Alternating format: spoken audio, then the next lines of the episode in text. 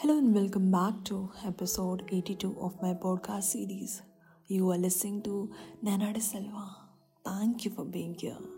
आज के हमारे पॉडकास्ट का टाइटल है कुछ सवाल थे तुझसे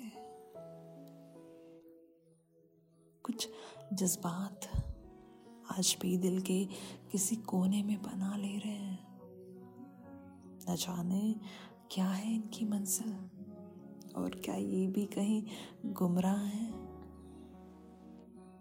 क्या वो इस खूबसूरत से आसमां के काले बादलों में कहीं छिप से गए हैं?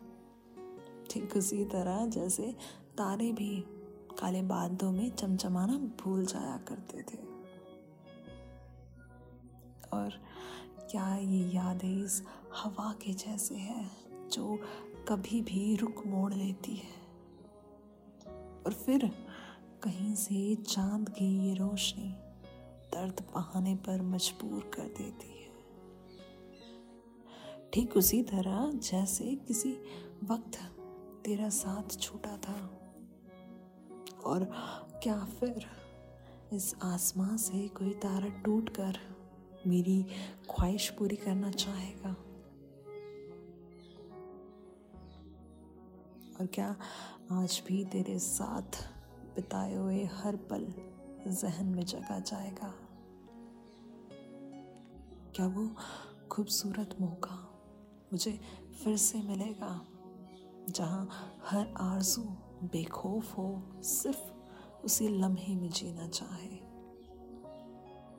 क्या ये दुनिया के शोर में कहीं तू फिर से अपनी दिल की आवाज़ सुनना भूल जाएगा?